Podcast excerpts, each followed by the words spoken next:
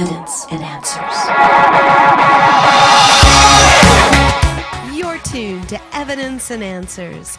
Evidence and Answers is a Christian apologetics ministry led by Dr. Pat Zukeran. Pat provides compelling messages from top apologetic scholars defending the Christian worldview and provides valuable resources for every person seeking answers to life's questions, as well as addressing key issues of our time and serves to equip Christians who want to effectively engage their world for Christ. Today, our host, Pat Zukeran, will share a question of the week. So, to start, let's look at the existence of God. Now, here's Pat. I invite you to go to our website there at evidenceandanswers.org. And there we have over 500 podcasts that you can listen to on many of the topics and questions that we're addressing here, and a whole lot more from Christian scholars and experts from all over the world. Well, I'm going to speak for about 15 minutes, and then the last 15 minutes is for your questions, okay? So send them on in. But we're going to begin with life's greatest question. This is the greatest question everyone must answer. And the question is this Is there a God? Does God exist? That is the big question, all right, that everyone must answer. For if God does not exist, God does not exist, then we live in a universe void of any meaning, of any hope, of any significance, and of any purpose. Well, what do I mean by that? Well, if God does not exist, there's really no intended purpose for the universe to be here. We've got to ask ourselves that question, right? Why is the universe here? Why are you here? Why am I here? Why is anything here? If we're simply accidents, products of chance, if that's all that the universe is, then really there's no reason for the universe to exist. It's simply an accident. And we conclude you and I are ultimately just accidents, products of nature. There's no ultimate purpose for our existence here. And as the universe expands, it's going to run out of energy and it's going to reach a state we call final entropy, and the universe comes to an end. All right. And in the end, you and I are annihilated and extinct. The sun runs out of energy and the sun comes to an end. Eventually, all things end in death and annihilation. So we have to ask ourselves the question what difference did it ever make that we were ever here? I mean, everything ends in death and annihilation. The doctor who fights for life every day, well, everything in the end is it's a futile battle. It all ends in death and extinction.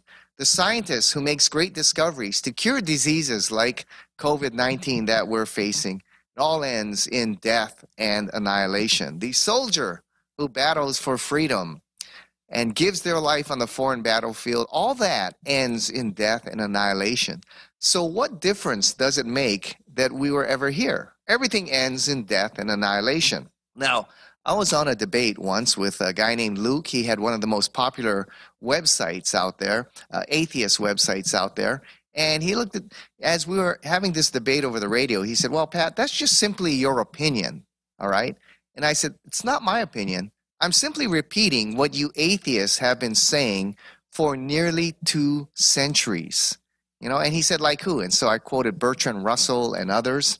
And if you want some contemporary atheists today who understand the implications of their atheism if God does not exist, Dr. Will Provine, biology professor at Cornell University, might have said it best. He said this Let me summarize my views on what modern evolutionary biology tells us loud and clear. There are no gods, no purposes, no goal directed forces of any kind.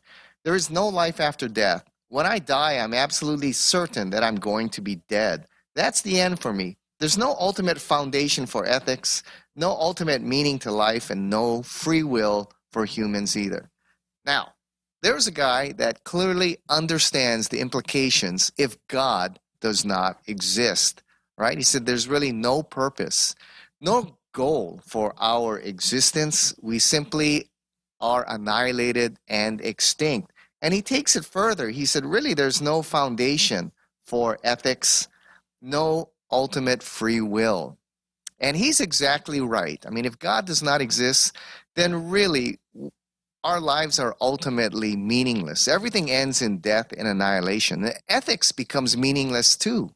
Because what difference does it make whether I live like Adolf Hitler or Mother Teresa? It really doesn't make a difference. All ends in death and annihilation.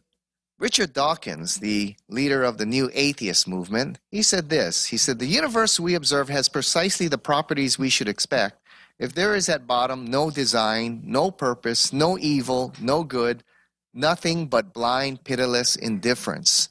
Really, that's really all that there is if God does not exist. So here are two contemporary men, scientists, who've deeply thought through the atheist worldview and have really come to honest conclusions of their worldview. If God does not exist, ultimately, then we live in a meaningless universe with no significance, no purpose, and ultimately no hope.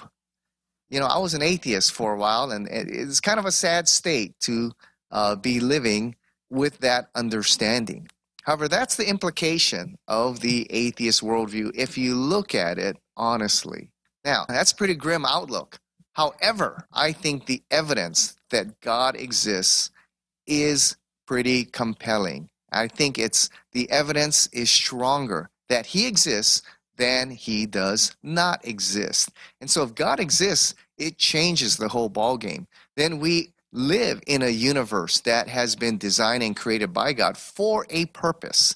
And our lives then have meaning and significance, uh, a purpose for which He has designed you and I. He has a plan for you and I, which we are called to discover and to fulfill. Well, then, what are the evidences for the existence of God? Well, the first one is called the argument from first cause, all right, or the cosmological argument. It's a very simple argument, and it, it goes like this Whatever has a beginning must have a cause. Okay? Whatever has a beginning must have a cause. The universe has a beginning, therefore, the universe must have a cause. And you must identify what that cause is. Okay? Whatever has a beginning has a cause. The universe has a beginning, therefore, the universe must have a cause. And the law of cause and effect is also in play here, right? Every cause has an effect, every effect has a cause. No effect is greater than its cause. So, whatever caused the universe is greater than the universe. Right now, this argument is built on the premise that the universe has a beginning. And indeed, the universe the evidence is very compelling that the universe has a beginning. You know for nearly two centuries scientists thought the universe was eternal. But in recent times we have discovered the universe has a beginning. Scientists call it the big bang all right? And the scientific community has pretty much swung the other way. It's pretty unanimous now that the universe has a beginning. It is not eternal. It has a beginning.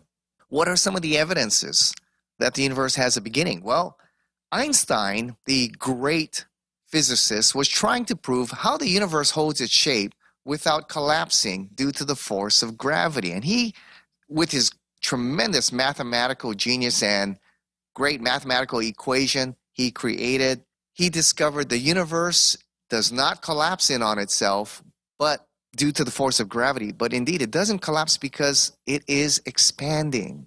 All right. In other words, the universe has a beginning and it has been expanding ever since. This is the famous theory of relativity that Einstein discovered. Now, what he discovered in theory has been confirmed in recent scientific study, one we call the radiation afterglow or the radiation echo. Penzias and Wilson won a Nobel Prize for this. They built a huge radar dish and were looking for signs of extraterrestrial life. And wherever they pointed their radar dish anywhere in the universe, they've discovered this hiss, all right, or the radiation echo or the radiation afterglow, all right, the after effects of a large, gigantic explosion that they trace back to the beginning of the universe. So this is the radiation afterglow discovered by Penzias and Wilson. They won a Nobel Prize for this. Then Edwin Hubble discovered the red shift. He won another scientific award for this. With the telescopes we have now, all right, these satellite telescopes that we have there that orbit the Earth. Now we can see into the far reaches of the universe as we had never done before. And Edwin Hubble discovered that the galaxies are moving apart, and as they move apart, they become redder. That's called the red shift. In other words, the universe is expanding. And finally, the second law of thermodynamics that the universe is running out of usable energy. If the universe were eternally old, all the energy would be used up. Right? So all this points to the fact that the universe has a beginning. It is not eternal, it has a beginning. Scientists call it the Big Bang when the universe exploded into being out of nothing. All right, Einstein showed that time, matter, and energy and space are all interconnected. You can't have one without the other. Therefore, the universe exploded into being out of nothing. Now remember, whatever has a beginning must have a cause. The universe has a beginning, therefore, the universe must have a cause. And what is the cause of that universe?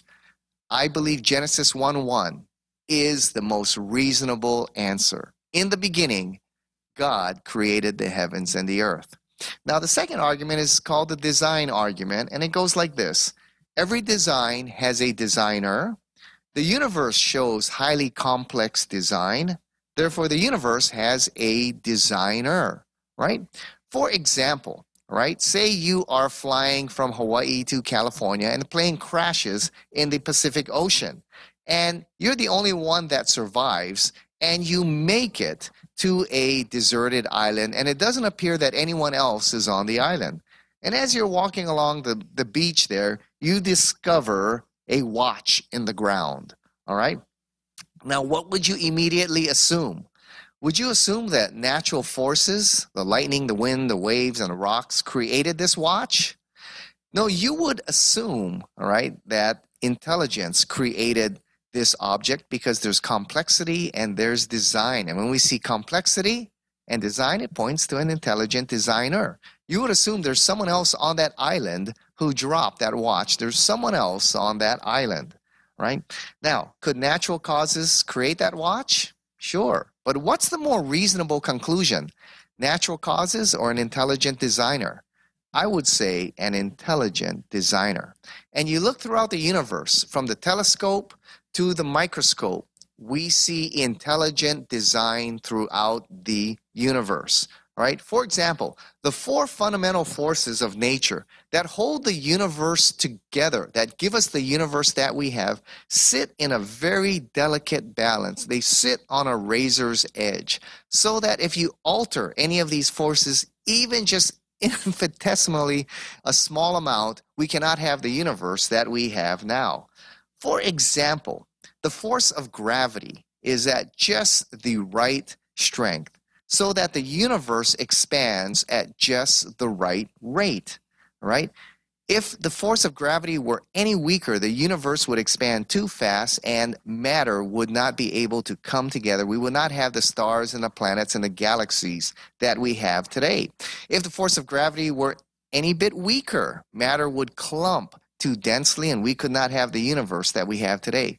The expansion rate of the universe is just at the right rate because the force of gravity is just at the right rate. Astronomers have discovered that if you just alter the expansion rate by 1 over 10 to the 60th power, you cannot have the universe that we have today. That's how delicately balanced our universe is. And then we have things like DNA, all right, the amino acid combinations, just to make one protein cell, all right, the probability of that coming about by chance, all right, the mathematical probability is, is you know, for those of you in mathematics know, it's practically what we call a mathematical zero. Stephen Meyer, a scientist, he states that the probability of the right amino acids forming the precise sequence needed to form one protein molecule is one chance in a hundred thousand trillion, trillion, trillion, trillion, trillion, trillion, trillion, on and on. Right? That's a 10 with 125 zeros behind it. In other words, that's pretty much a mathematical zero that by chance we could get the right amino acids forming just the right protein. All right? And put the proteins together to make RNA and then DNA. I mean, gosh, the mathematical probability of that is just astronomical. Bill Gates, the computer genius, stated that DNA is far, far more complex than any software that has ever been created. So DNA coming together by chance is like saying a monkey jumped on a computer, you know, and made the program for Microsoft Windows. That's how incredible the odds are. Richard Dawkins, the leader of the new atheist movement, stated this. He said, The machine code of genes is uncannily computer like. The pages of a molecular biology journal might be interchanged with those of a computer engineering journal. That's from a couple atheists here that I just quoted. Design points to a designer. The final argument is called the moral argument, all right? And it simply goes that every law has a lawgiver. There's an absolute moral law, therefore, there's an absolute moral lawgiver. A universal moral law points to a moral lawgiver. You can't have a universal moral law without a moral lawgiver. Every culture in the world has basically the same ethical system. Murder is wrong in every culture of the world. Rape is wrong in every culture of the world. Adultery is wrong in every culture of the world.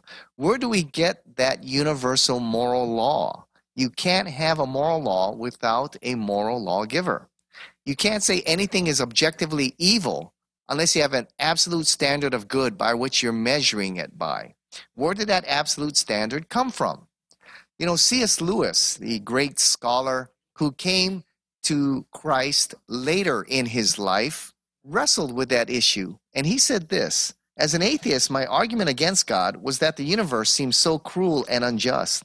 But how had I got this idea of just and unjust? A man does not call a line crooked unless he has some idea of a straight line. What was I comparing this universe to when I called it unjust? And so he understood that you can't call something objectively evil unless there's an absolute standard of good by which you're measuring it by, from which we have departed. Where did that absolute standard come from? And of course, the final argument for the existence of God is Jesus Christ, who claimed to be the divine Son of God and confirmed his claim through his miraculous, sinless life, death, and resurrection. Right? But we'll get to that later on, of course.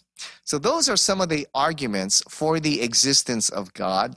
Really, they're classic arguments that really have never been beaten. There are some of the most powerful arguments for the existence of a God. Now, let's take some of your questions here and let's see if we can answer them. Now, the first one here is from Quackman. I hope he becomes a regular here. This is a really good question here. He says, Whatever has a beginning must have a cause. Correct. The law of causality.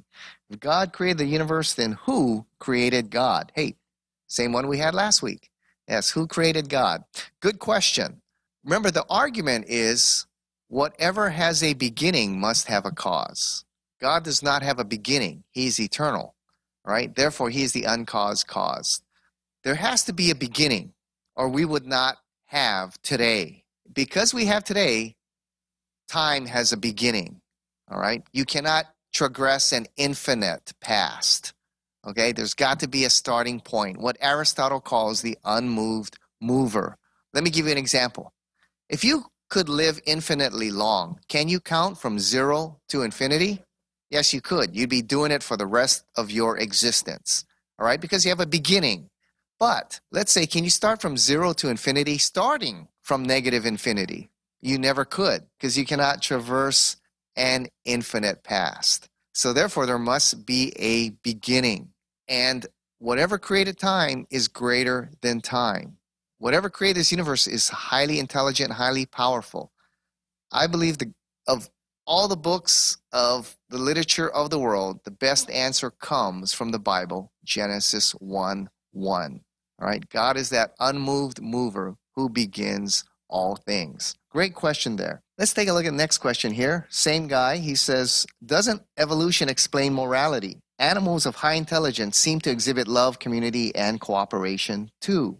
No, animals function by what we call instinct. Okay, they don't have a moral code as we have. For example, when a lion takes over a pride, he kills all the cubs of the females. He just kills them. Why? So that the females will go into heat and he can mate with them. Now, that, if a human being did that, you know, let's say he marries a wife of a, and this is her second marriage, and she has children. If he went over there and killed all the children so that, you know, he could start his own family, well, we'd throw him in jail immediately. I was just watching Discovery Channel the other day. A snake won't just bite criminals. A snake bites anyone. All right. And I was just watching a special where a boa constrictor ate a baby, an infant baby, an innocent child. and The snake ate him. So animals function by instinct rather than by a moral conscience. So that extends the argument that moral law code must come from a personal being. It doesn't come from nature. Okay, nature doesn't display any kind of moral conscience. A tsunami doesn't just kill the wicked, it kills everybody men, women, children, dogs, cats, everybody. The animal kingdom doesn't display any kind of human moral conscience or law code. An animal will kill a little child as well as will an older adult. Doesn't matter. Moral law code comes from a moral being all right, a highly intelligent being. And because we're created in the image of God, we reflect that moral law code, that moral conscience. Very good question. And this is the last question here from our same friend, Quackman. He's very engaged, very intelligent individual here. Think he's going to be a regular on the show. He says, even if you can prove God exists, then how do you know whether it's one of the Hindu gods or the Christian God. Very good. And I have proven here today that a God exists. We haven't gotten to a point to we can say which God that is. But I've seemed to be able to build the case that indeed an intelligent designer does indeed exist. All right, now who that intelligent designer is, has he made himself specifically known all right, through some special means. We call that special revelation. Well, that's what we'll be investigating in weeks to come. But this week, I pretty much wanted to show that indeed, if the universe has a beginning, the universe must have a cause. All right, the design shows he is an intelligent being and he has a moral law code. Therefore, he's a personal being. So it cannot be pantheism because pantheism teaches God and the universe are one. The universe is eternal. And God is not a personal being, God is a it. God is the energy, the cosmic energy of the universe. Well, we've shown here that the universe has a beginning. Therefore, can't be any God consistent with a pantheistic worldview. Therefore, we rule out things like Hinduism and the New Age and Taoism and pantheistic forms of Buddhism and those other kinds of religions. We rule out atheism because intelligent design or complexity in design point to an intelligent designer. The fact that the universe has a beginning, the fact that we have a moral law code points to an intelligent creator. So atheism is out. So, really, the last man standing is the theistic worldview that indeed there is a God who created all things. And when we come back next time, we're going to talk more specifically about who this intelligent creator, who this God is, and has he revealed himself in a special way? And can we know this God? And that's what we'll be talking about in days to come. Well, thanks for being with us here. Thanks for sticking with us. We're still working through our issues, and we're going to be getting better each week as we keep going. So send your questions to Pat at evidenceandanswers.org, pat at evidenceandanswers.org. And each week, we're going to tackle some of the toughest questions and some of the toughest issues that Christians face today. So we hope to see you here from the Honolulu Christian Church and Evidence and Answers. We look forward to seeing you again next week here on Question of the Week. Aloha.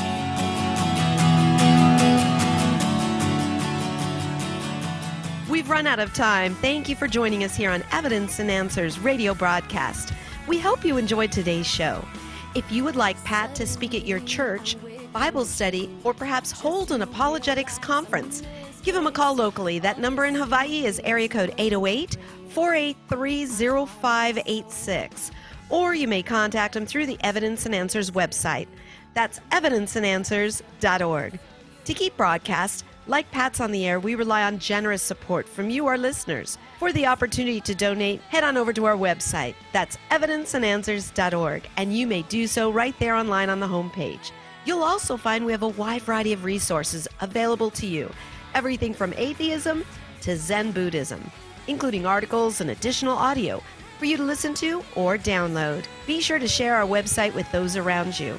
Join us again next time on the air or online as we provide compelling reasons for faith in Christ. That's Evidence and Answers with Pat Zukeran.